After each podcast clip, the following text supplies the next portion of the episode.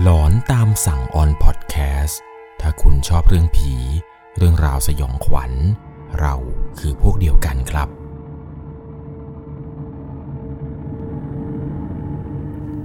สวัสดีครับทุกๆคนครับ ขอต้อนรับเข้าสู่ช่วง หลอนตามสั่ง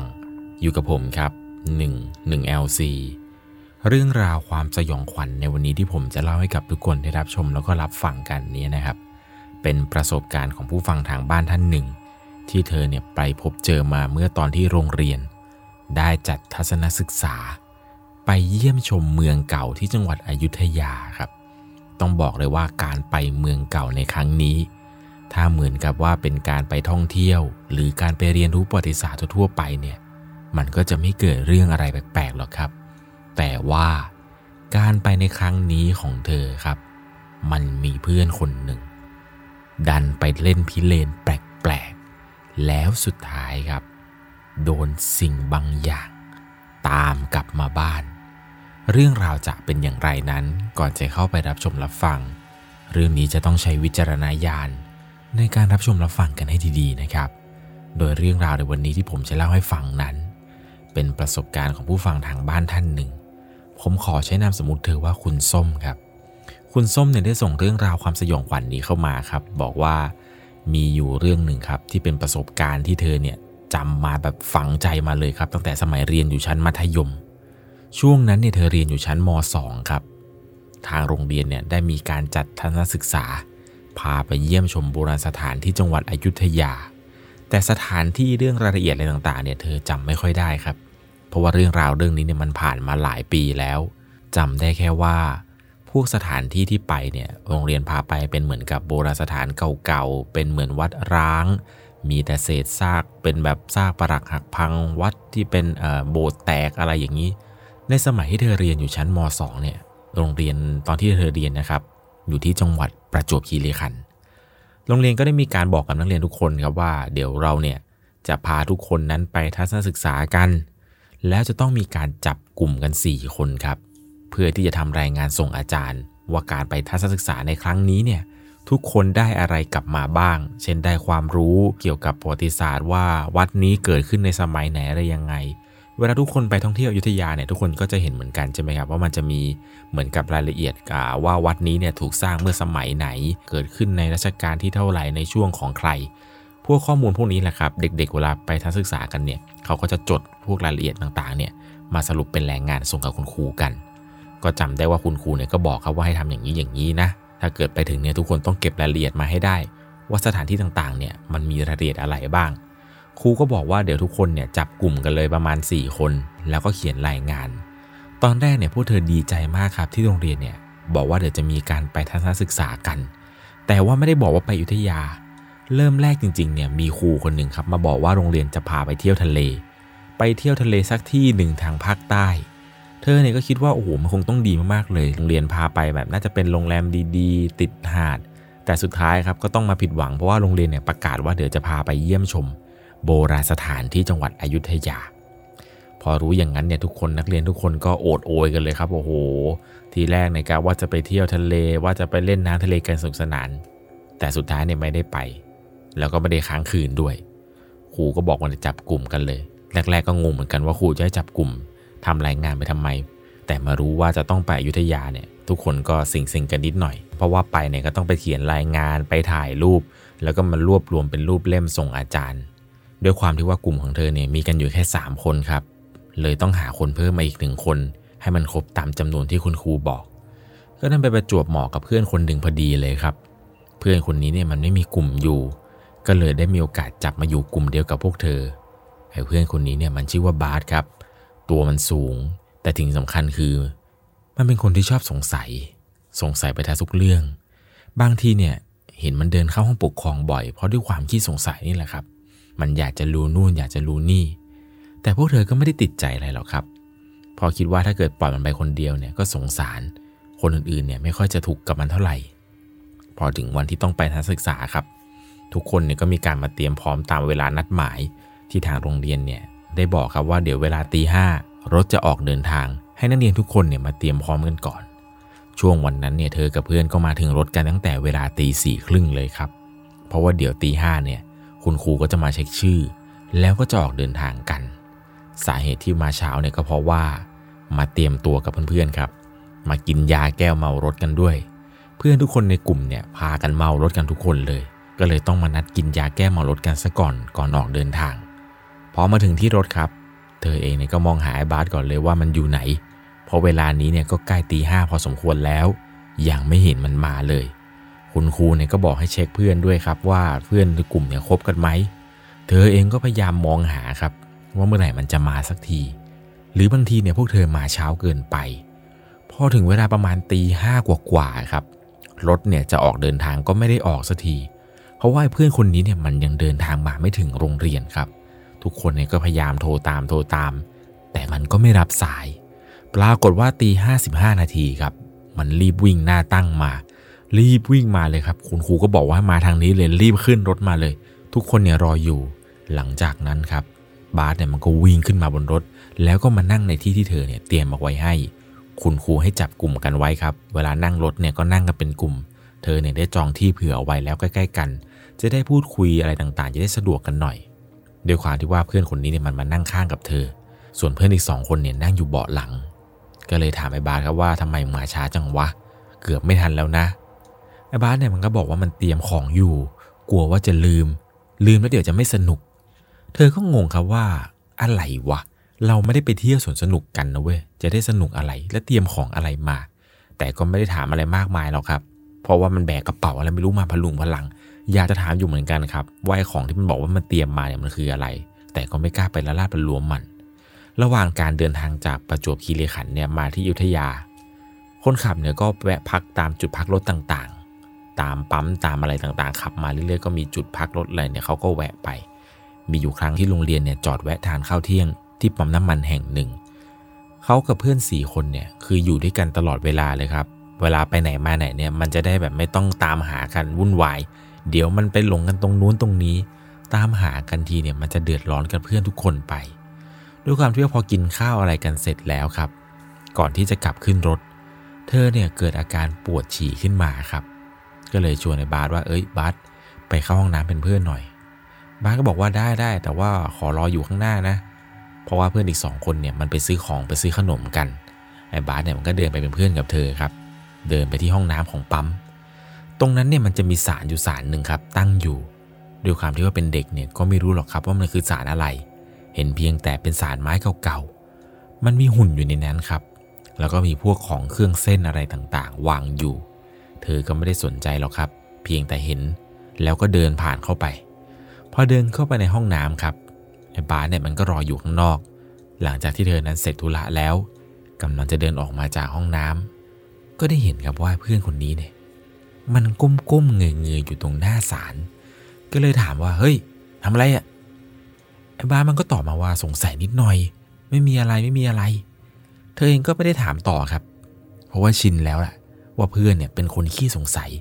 ไม่รู้มันจะสงสัยอะไรนักหนากับทุกเรื่องเลย หลังจากนั้นเนี่ยเธอก็บอกไปไปไปขึ้นรถขึ้นรถ ทั้งสองคนเนี่ยก็พากันเดินขึ้นรถครับรถออกปุ๊บเธอก็หลับทันทีด้วยความที่ว่ากินยาแก้เมารถมาด้วย ทำให้เธอเนี่ยไม่ค่อยจะมีอารมณ์ตื่นเต้นกับการเดินทางสักเท่าไหร่ กว่าจะมาถึงอยุธยาเนี่ยก็ปาเข้าไปบ่ายโมงกว่าพอลงจากรถมาครับ สิ่งแรกที่เห็นคือ เป็นร้านขายขนม ขายข้าวกล่อง ขายของเล่นต่างๆ ที่เป็นรถเข็น ขายกันเต็มทางเข้าโบราณสถานเลยครับ ที่นี่เนี่ยกว้างขวางมากๆ มาตอนบ่าย แดดก็ไม่ค่อยมีครับ พากันเดินถ่ายรูปได้สบายเลย นักเรียนทุกคนเนี่ยก็เดินตามไกด์ครับ เดินตามไปในจุดต่างๆ ที่ไกด์แกอธิบายว่า จุดตรงนี้เคยเป็นอะไรมาก่อน ตรงนี้เคยเป็นสถานที่สำคัญอะไร เพื่อนเนี่ยก็พากันจดครับ ส่วนเธอเนี่ยมีหน้าที่ถ่ายรูปเธอก็ถ่ายไป เก็บภาพบรรยากาศอะไรต่างๆ เพื่อมารวบรวมทำเป็นรายงานส่งอาจารย์ ตอนนั้นที่ไปเห็นเนี่ยก็ตื่นเต้นนิดหน่อยครับด้วยความที่ว่าไม่เคยมาอายุทยาด้วย ครั้งนี้เนี่ยเป็นครั้งแรกที่มาเห็น ก็รู้สึกได้เลยครับว่าสถานที่ตรงนี้เนี่ย มันน่าจะมีอะไรบางอย่างในแอบแฝงอยู่ เพราะว่ามาตอนกลางวันเนี่ย เธอบอกเธอยังขนลุกเลยครับ ไม่รู้ว่าถ้าเกิดมาตอนกลางคืนจะขนาดไหน แต่เธอก็บอกว่ามันก็สวยดีแหละ แต่ว่าอารมณ์เหมือนกับมาเที่ยวพิพิธภัณฑ์เมืองล้างยังไงอย่างนั้น โดยความที่ว่าเป็นกลางวันเนี่ยมันก็ไม่ค่อยน่ากลัวเท่าไหร่ ก็พากันเดินถ่ายรูปจดนู่นจดนี่ไปเรื่อยครับ จนไปถึงจุดจุดหนึ่งในโบราณสถาน ตรงนี้เนี่ยมันมีต้นไม้ใหญ่ ๆ ใหญ่แบบใหญ่มากๆเลยนะครับ ใหญ่เธอเนี่ยบอกว่าใหญ่เท่าบ้านคนได้เลย ใต้ต้นเนี่ยมันเหมือนกับมีบ้านหลังเล็ก ๆ อยู่หลังหนึ่ง เป็นคล้ายๆกับว่าน่าจะเป็นสารไม้ครับด้วยความที่ว่าเธอเป็นเด็กเนี่ยเธอก็ไม่รู้หรอกครับว่ามันคืออะไร เห็นแค่ว่ามันมีประตูมีหน้าต่างมีหลังคา แต่มันเล็กๆครับ มันไม่ได้ใหญ่อะไรมากมาย ในระหว่างที่กำลังเดินไปนี้ครับ คุณครูเนี่ยก็บอกว่าเอออย่าพยายามออกนอกแถวกันนะ อยู่รวมกลุ่มกันไว้ เดินเล่นได้แต่จับกลุ่มกันไว้แหละนักเรียน กลุ่มของเธอเนี่ยสี่คนก็พากันเดินสำรวจครับ เพราะว่าอยากจะเก็บรายละเอียดอะไรเพิ่มเติมนิดหน่อย ก็เดินจนไปเจอต้นไม้นี้แหละครับ ต้นไม้ที่ใหญ่มากๆ ตอนแรกก็จะเดินกลับกันแล้วละครับ เพราะว่าคุณครูเนี่ยพาเดินตั้งแต่ช่วงบ่ายแล้ว เวลานัดหมายรวมตัวกันเนี่ยคือเวลา4ี่โมงเย็นครับ ทุกคนเนี่ยจะต้องไปเจอกันที่จุดนัดพบก็คือตรงรถบัสที่จอดอยู่ในช่วงเวลา4ี่โมง เพราะว่าตอนนี้เนี่ยคุณครูปล่อยให้นักเรียนครับ ได้เดินสำรวจโบราณสถานรอบๆ ปรากฏว่าในระหว่างที่กำลังเดินแล้วไปเจอต้นไม้นี้แหละ ไอ้บ้าสเนี่ยมันบอกว่ามันเหนื่อยครับ มันบอกว่าขอไปนั่งพักใต้ต้นไม้ตรงนั้นสักแป๊บหนึ่งได้ไหม เธอกับเพื่อนๆสามคนเนี่ยก็เดินตามมันไปเลยครับ พอมันพูดจบเนี่ยมันก็เดินนำหน้าพวกเขาไป ทั้งสามคนเนี่ยก็ตกใจแล้วก็เดินตามมันไปครับ พอเข้าไปใกล้ๆในต้นไม้ตรงนั้นเนี่ย ก็เห็นได้ครับว่าทีแรกที่มองว่ามันเหมือนกับเป็นบ้านหลังเล็ก ๆ เนี่ย ไม่ใช่ครับ มันคือศาล ศาลนี้เนี่ยตั้งอยู่ใต้ต้นไม้ เป็นเหมือนกับศาลที่ชาวบ้านครับ เอาตุ๊กตานางรำแล้วก็หุ่นรูปปั้นอะไรเนี่ยมาวาง ตรงนั้นเนี่ยมันมีเครื่องเส้น มันมีของคาวหวานตั้งอยู่ มีทูบมีเทียน เหมือนกับเป็นศาลที่ใหญ่พอสมควร ไอ้บ้านเนี่ยมันก็ไปก้มๆเงยๆไปจับอะไรอยู่สักอย่างหนึ่ง เพื่อนของเธอในกลุ่มเนี่ยที่ชื่อว่านุ่นครับ ก็ได้ทักขึ้นมาว่า ที่นี่มีคนอยู่ด้วยเหรอ เธอเองก็งงครับ ก็มองหน้านุ่นแล้วก็ถามว่านุ่น นุ่นพูดอะไรอะ เพราะว่าเธอนั้นไม่เห็นใครเลยครับ ตรงนี้เนี่ยมันไม่มีใครอยู่นอกจากพวกเธอสี่คน แล้วเพื่อนอีกคนเนี่ยที่ชื่อว่าก้าวมันก็พูดว่าเฮ้ย ไปไปไปกลับได้แล้วกลับได้แล้ว เดี๋ยวคุณครูก็ตามหาเรา เราออกมาจากเส้นทางเนี่ยไกลแล้วนะเว้ย บาสเนี่ยมันก็บอกว่าเฮ้ย ทุกคนดูดิตุ๊กตาสวยมากเลย ไม่อยากเล่นเหรอ และอยู่ดีครับ มันก็หยิบตุ๊กตาในสารนั้นเนี่ยออกมา มันหยิบออกมาจากสารครับ แล้วก็มาโชว์ให้ทุกคนดู ตอนที่เห็นคือตุ๊กตาที่มันหยิบมาเนี่ยคล้ายๆกับเป็นตุ๊กตาบาร์บี้ สวยๆ ทั้งนั้นเลยครับ ในมือมันหยิบออกมา 3-4 ตัว มันบอกว่าน้องสาวของมันเนี่ยที่บ้านชอบเล่นมากเลยตุ๊กตาแบบนี้ มันกะว่าจะเอาตุ๊กตาในสารนี้ครับ กลับไปให้น้องที่บ้านเล่น ทุกคนก็พยายามห้ามเขาว่าเฮ้ยบาสไม่ได้อย่าเอากลับไปนะเว้ย มันก็ยังขยันขยอครับ บอกว่ายังไงก็จะเอากลับไปให้น้องเล่น มันเหมือนกับว่าพยายามหาเหมือนกับชุดสวยๆในตัวอื่นครับ ไอตัวที่ชาวบ้านเนี่ยเขาถวายอยู่ในศาลนั่นแหละครับ มันหยิบออกมาเลือกชุดที่สวยที่สุด แล้วใส่หุ่นตัวหนึ่ง มันจะเอากลับบ้านจริง ๆ ครับ เธอก็เลยบอกว่าเฮ้ย เดี๋ยวโดนว่านะเว้ยขโมยของคนอื่นน่ะ ไอ้บาสเนี่ยมันก็เถียงขึ้นมาทันทีครับว่า ไม่เห็นมีใครเลย ไม่มีเจ้าของหรอก หลังจากนั้นครับ มันก็หยิบตุ๊กตา แล้วมันก็แกะชุดเก่าออก เพื่อที่จะเอาชุดที่มันถูกใจที่สุดของตุ๊กตาตัวอื่นในศาลเนี่ยมาใส่ครับ พอมันใส่เสร็จปุ๊บ เธอเนี่ยก็ไม่อยากจะห้ามมันแล้วครับ เพราะว่าพูดไปเนี่ยเพื่อนมันก็ไม่ฟังทำอะไรมันไม่ได้จริง ๆ ก็เลยทำเป็นไม่สนใจ แล้วก็เดินออกมาดูรอบๆศาลแทน ในตอนนั้นเนี่ยก้าวเนี่ยก็เดินตามเธอมา ส่วนนุ่นกับบาสเนี่ยก็ยังคงยืนอยู่หน้าศาลพอเธอเดินอ้อมมาครับ จะพ้นหลังต้นไม้แหละ อยู่ดีๆครับ เหมือนกับนุ่นเนี่ยทำท่าทำทางจะคุยกับใครบางคน เธอก็ไม่รู้เหมือนกันครับว่านุ่นเนี่ยคุยกับใคร คิดว่าคุยกับบาสมั้งก็เลยไม่ได้สนใจอะไรครับ หลังจากนั้นครับ คุณครูก็ได้โทรหาก้าวครับ บอกว่ากลุ่มของพวกเธอเนี่ยอยู่ไหนกัน รีบกลับมาได้แล้วเพื่อนๆรอแล้วก้าวเองก็บอกทุกคนครับว่าเฮ้ยไปส้มบาสนุ่น ไปไปคุณครูโทรมาตามแล้ว เธอก็เห็นท่าทีของบาสเนี่ยผิดปกติครับ มันลุกลี้ลุกลนเหมือนกับมันเก็บอะไรก็ไม่รู้ใส่กระเป๋า แล้วมันก็รีบวิ่งมากับนุ่น วิ่งกันมาสองคนมาหาที่เธอกับก้าวยืนอยู่ ปรากฏว่าทั้งสี่คนนี้ครับ ก็พากันเดินกลับไปที่รถ ตอนนั้นเนี่ยครูโทรมาบอกก้าวครับว่าถ้าเธอไม่รีบมาเนี่ยครูจะทิ้งเธอไว้ตรงนี้นี่แหละนะทุกคนก็เลยพากันเดินกลับ แต่เหมือนกับว่าตอนจังหวะที่กำลังเดินกลับครับ เธอสังเกตอาการของนุ่นได้แปลกๆ เหมือนกับนุ่นเนี่ยมันจะยกมือไหว้ใครก็ไม่รู้ครับตรงสารนั้นมันยกมือไหว้แล้วมันก็พูดว่ากลับก่อนนะคะสวัสดีค่ะ เธอเองก็ยิ่งงงหนักเลยครับ เพราะว่ามองไปตรงต้นไม้ที่ตรงสารนั้นเนี่ย ตรงนั้นไม่มีใครอยู่เลย ในใจเนี่ยก็คิดว่าสงสัยนุ่นคงจะบอกเจ้าที่เจ้าทาง หรือว่าสารตรงนั้นแหละมั้ง ปรากฏว่าทั้งสี่คนก็พากันเดินกลับไปที่รถครับ กลับไปถึงเนี่ยก็เห็นว่าเพื่อนๆทุกคน นั่งรอกลุ่มของพวกเธอสี่คนอยู่บนรถ โดยมีอาจารย์เนี่ยยืนอยู่ตรงหน้าทางขึ้นรถพอดี อาจารย์ก็บอกว่าพวกเธอนี่น่าทะเลทลายกันดีจริง ๆ รีบขึ้นรถไปได้แล้ว เดี๋ยวเราจะกลับบ้านกันไม่ทัน ตอนนั้นก็ใช้เวลาเดินทางกลับกันไปพอสมควรเลยครับ กว่าจะถึงบ้านเนี่ยก็เกือบเที่ยงคืนเลย เพราะว่ามีการแวะซื้อของฝากตามจุดนู้นจุดนี้ตามจังหวัดอะไรต่างๆ ด้วย กว่าจะถึงเนี่ยก็เล่นเอามืดเอาค่ำเอาซะเลย ตอนก่อนที่ถึงโรงเรียนนี้ครับ ระหว่างที่นั่งอยู่บนรถ ธอก็ได้ถามนุ่นครับว่า นุ่น เมื่อตอนที่เราไปยืนเล่นอยู่ใต้ต้นไม้กันเนี่ยนุ่นคุยกับใคร หรือว่านุ่นร้องเพลง นุ่นก็บอกว่าอ๋อ นุ่นคุยกับเจ้าของบ้าน เธอก็งงครับว่า เอ้ย นุ่นตรงนั้นเราไม่เห็นมีใครอยู่เลยนะ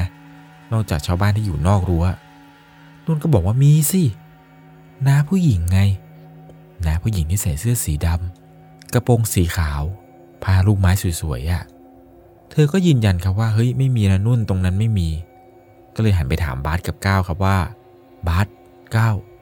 เองเห็นไหมบาสกับก้าวก็ยืนยันครับบอกว่าไม่เห็น ไม่มีนะ แต่นุ่นนี่สิ เถียงเสียงดังเลยครับว่ามี เรายังคุยกับน้าเขาอยู่เลยน้าเขาบอกว่าน้าเขาเป็นเจ้าของบ้าน กับตุ๊กตาที่บาสเล่นนั่นแหละ เนี่ยเขาตามเรามาด้วยนะบาสเขาตามบาสมาตั้งแต่เดินกลับมารถแล้ว แล้วนุ่นเองก็บอกว่า ตอนที่เดินกลับเนี่ย ยังเห็นเลยว่าน้าผู้หญิงคนนี้ เดินตามบาสมาตลอดเลย คราวนี้ครับ บาสเนี่ยมันก็โมโหขึ้นมาว่า นุ่น นุ่นพูดอะไรอะไร้สาระพอเถอะน่าลำคาญ นุ่นก็เลยพูดสวนกลับมาครับว่าเฮ้ยเราพูดเรื่องจริงนะน้าคนนี้เนี่ยเดินตามพวกเรามาจนถึงรถจริง ๆ แต่หลังจากที่เราขึ้นรถมาแล้วเนี่ย ไม่รู้ว่าน้าเขาไปไหน หรือบางทีนาเขาอาจจะนั่งอยู่ชั้นล่างก็ได้ ด้วยคำที่ว่ารถบัสที่พวกเธอนั่งมาเนี่ย มันเป็นรถบัสสองชั้นครับ ด้วยความสงสัยของเธอเองด้วย ก็เลยลองลงไปดูข้างล่าง พอลงไปดูครับก็ปรากฏว่า ในตำแหน่งชั้นล่าง เธอไม่เห็นใครนอกจากกลุ่มของอาจารย์ ผู้หญิงคนที่นุ่นบอกเนี่ยก็ไม่เห็นจะมี ที่นั่งอยู่เนี่ยก็มีแต่อาจารย์ประจำชั้น แล้วก็ครูคนอื่นทั้งนั้นเลย ก็รีบวิ่งกลับขึ้นมาบอกทุกคนครับว่า นุ่น ไม่มีนะ ผู้หญิงคนนั้นไม่ได้ตามเรามา แต่นุ่นก็ยังคงบอกครับว่าจริง ๆ นะ เราพูดจริง ๆ เราพูดจริง ๆ เธอเนี่ยกับก้าวก็นั่งมองหน้ากัน แล้วก็ถามเขาว่านุ่นมันเห็นจริงเหรอก้าวก็บอกว่าสงสัยมันคงจะเห็นจริงละมั้งช่างมันเถอะ หรือมันพูดเล่นกับพวกเราแหละ พอรถมาถึงที่โรงเรียนครับพ่อแม่เนี่ยก็มารออยู่ที่โรงเรียนกัน เพราะว่ากว่าจะถึงเนี่ยก็ปาไปเที่ยงคืน จะกลับเองเนี่ยมันก็อันตรายครับ หลังจากที่จบทัศนศึกษาในวันนั้นครับ เช้าวันถัดมา โรงเรียนเปิดตามปกติ แต่บาสไม่มาโรงเรียนครับ วันแรกหลังจากจบนักศึกษา วันนั้นเนี่ยไม่เห็นบาสวันที่สองก็ไม่เห็น วันที่สามก็ไม่เห็น วันที่สี่จนเป็นอาทิตย์กว่าๆบาสเนี่ยไม่มาโรงเรียนเลยครับ จนเธอกับเพื่อนเนี่ยก็เริ่มสงสัยว่า ทำไมไม่มาโรงเรียน ก็ได้ไปถามคุณครูครับ ครูบอกว่าบาสเนี่ยลาออกไปแล้ว เพื่อนก็พากันงงหมดเลยครับ เพราะว่าเพิ่งจะไปทัศนศึกษากันมาเอง แต่กว่าจะมารู้ความจริงครับ ว่าสาเหตุที่บาสลาออกเนี่ยเพราะอะไร กว่าจะรู้ก็ปาเข้าไปจบม .3 เลยครับ เพื่อนของบาสที่มันอยู่โรงเรียนอีกโรงเรียนหนึ่งเนี่ยเล่าให้ฟังครับว่า หลังจากวันที่กลับมาจากทัศนศึกษา บาสเนี่ยมันเก็บตัวอยู่แต่ในห้อง แล้วก็เหมือนกับจะมีอาการโวยวายเหมือนคนเสียสติ แม่เนี่ยพอเช้ามาต้องรีบพาตัวไปรักษาที่กรุงเทพ เพื่อนเนี่ยมันรู้มาแค่นี้ครับ ไม่รู้ว่าบาสเนี่ยมันเจออะไรมาบ้าง เพื่อนเนี่ยมันเล่าให้ฟังแค่นี้ หลังจากที่จบมัธยมไปครับ ช่วงมหาลัยเนี่ยเธอยังคงติดต่อกับนุ่นกับก้าวอยู่ แต่บาสเนี่ยไม่ได้ติดต่อกันอีกเลย พวกเธอสามคนครับเลยรวมตัวกัน พื่อที่หยิบเรื่องราวเรื่องนี้เนี่ยมาพูดกันอีกครั้งหนึ่งครับว่า เหตุการณ์ที่พวกเราเจอกันตอนม .2 เนี่ยมันเกิดอะไรขึ้น นุ่นก็ได้เล่าให้ฟังอีกครั้งหนึ่งครับ บอกว่านุ่นเนี่ยจำได้ดีเลยนะ ว่าวันนั้นที่เราไปกัน นุ่นเห็นจริง ๆ ว่าผู้หญิงคนนี้เนี่ยเขายืนอยู่ตรงนั้นจริง ๆ นุ่นสาบานได้เลยว่านุ่นเนี่ยคุยกับเขาอยู่เลย ว่าบาสเนี่ยจะหยิบของเขาไปเล่นจริง ๆหรออะไรยังไง ผู้หญิงคนนี้เนี่ยก็เหมือนกับจะดูใจดีนะ สภาพตอนนั้นที่เห็นเนี่ย นุ่นบอกว่าไม่ได้เป็นคนที่แบบหน้าตาเละๆหรืออะไรเลย หน้าตาเขาเนี่ย เป็นคนที่สวยมากๆ เหมือนยังสาวๆอยู่ด้วย ไม่รู้ว่าเป็นคนหรือว่าเป็นอะไร ชุดที่ใส่เนี่ยก็ไม่ได้ใส่ชุดนางรำนะ ใส่ชุดเหมือนที่เธอบอกนั่นแหละครับ เป็นเสื้อเหมือนกับเป็นเสื้อคล้าย ๆ กับเสื้อสีดำๆนุ่งผ้าถุงสีขาวลายลูกไม้ หน้าตาสวย ไม่ได้เป็นแบบตาถลนหรือว่าหน้าเละๆเหมือนผีอะไรเลย แต่ผู้หญิงคนนี้เนี่ยเดินตามพวกเรากลับไปที่รถจริง ๆ ทุกคนก็เลยคุยกันครับ ว่าสาเหตุที่บาสเนี่ยต้องลาออก ก็เพราะว่าอาจจะโดนผู้หญิงคนนี้เนี่ยตามมาจริง ๆ อาจจะตามกลับไป เพราะว่าบาสเนี่ยไปเอาตุ๊กตาในสารของเขาเนี่ยกลับไปที่บ้านด้วย เธอบอกว่าทุกวันนี้เนี่ยสามคนยังคุยกันอยู่เลยครับ ว่าไม่รู้เนี่ยป่านนี้บาสจะเป็นยังไง เคยเป็นเพื่อนกันมาแต่อยู่ดีๆก็หายไปเลย ไม่รู้เหมือนกันครับว่าปัจจุบันนี้ เพื่อนคนที่ชื่อบาสนี้ จะเป็นตายร้ายดีอย่างไร นี่ก็เป็นเรื่องราวความสยองขวัญครับ ที่เธอเนี่ยอยากจะมาถ่ายทอดครับว่า เวลาไปเที่ยวโบราณสถานต่างๆ แล้วไปเห็นอะไรที่แบบไม่ใช่ของของเรา แล้วมันตั้งอยู่ในสถานที่ตรงนั้นเนี่ยอย่าหยิบของพวกนี้กลับมาที่บ้านโดยเด็ดขาด เพราะคุณจะไม่รู้เลยครับว่าจะเจอเรื่องอะไร เหมือนอย่างหลาย ๆ เรื่องครับที่ว่าฝรั่งเนี่ยหยิบหินก้อนหนึ่งที่เป็นเหมือนกับเศษซากโบราณสถานที่ยุธยาเนี่ยกลับไปบ้าน สุดท้ายเนี่ยต้องได้รีบส่งหินก้อนนั้นนะครับจากต่างประเทศเนี่ยกลับมาให้ที่โบราณสถานนั้นเลยนะครับ เพราะว่ามันมีอาถรรพ์แล้วก็มีเรื่องราวแปลกๆเนี่ยตามเขากลับไป บอกได้เลยครับว่าถ้าเกิดไปเที่ยวกันน้องๆหนูๆอย่าหยิบอะไรแปลกๆกลับไปบ้านโดยเด็ดขาดเลยนะครับ ถ้าไม่อยากจะเจอเรื่องราวอะไรแปลกๆ แบบนี้ พอผมได้อ่านเรื่องราวตรงนี้ก็ขนลุกพอสมควรเลยครับ ทีแรกคิดว่าผีที่เห็นเนี่ยน่าจะเป็นผีนางรำใส่ชุดนางรำแล้วก็แบบตาเละๆอะไรแบบนี้ แต่ปรากฏว่าสิ่งที่เจอเนี่ยไม่ใช่เลยครับ วิญญาณบางตัวเนี่ยเขามาดี แต่ว่าแรงอาฆาตเนี่ยมหาศาลเลยแหละครับ ก่อนจากกันไปในวันนี้ ต้องขอขอบคุณทุกคนมากๆเลยนะครับ ที่กด Subscribe เข้ามา ตอนนี้มีผู้ติดตามในช่อง YouTube เนี่ย ถึง 1 ล้านคนเรียบร้อยแล้ว เหมือนอย่างที่ผมเคยบอกทุกๆคนครับว่า 1 ล้านซับเนี่ยทุกคนอยากจะเห็นอะไร หรืออยากจะให้ผมทำอะไรแปลกๆเนี่ยก็ลองคอมเมนต์กันได้นะครับ ว่าอยากจะให้ผมนั้นเล่าเรื่องผีในสถานที่ไหนอีก หลายคนเนี่ยคอมเมนต์มาครับว่าอยากให้ผมไปเล่าเรื่องผีในสถานที่เช่นบ้านร้างไรป่าช้า ในสถานที่หลอนๆโน่นนี่นั่น เอาเป็นว่าเดี๋ยวมีโอกาสเนี่ยเราจะพบกันในช่วงของหลอนตามสั่ง EP พิเศษ ฉลอง 1 ล้าน subscribe เร็วๆนี้ได้ฟังกันแน่นอน แต่ในช่วงนี้เนี่ยอาจจะฟังเรื่องราวหลอนตามสั่งในรูปแบบในห้องสตูดิโอนี้กันไปก่อนนะครับ ในสถานที่ตรงนั้นเนี่ยเดี๋ยวผมขออนุญาตทำใจก่อนนะครับ แต่ยังไงนะผมขอสัญญา ว่าผมนั้นจะพาทุกคนไปเล่าเรื่องหลอนๆในสถานที่อื่นๆ แน่นอนครับสำหรับก่อนจากกันไปในวันนี้ ถ้าคุณชอบเรื่องผี เรื่องราวสยองขวัญ เรา คือพวกเดียวกันครับ อย่าลืมนะครับ ไปโบราณสถาน อย่าหยิบอะไรกลับมาบ้าน เพราะไม่เช่นนั้น คุณอาจจะถูกบางสิ่งบางอย่าง ตามกลับมา สวัสดีครับ สามารถรับชมเรื่องราวหลอนๆเพิ่มเติม ได้ที่ YouTube Channel 1 LC ยังมีเรื่องราวหลอนๆที่เกิดขึ้นในบ้านเรา รอให้คุณแนนได้รับชมอยู่นะครับ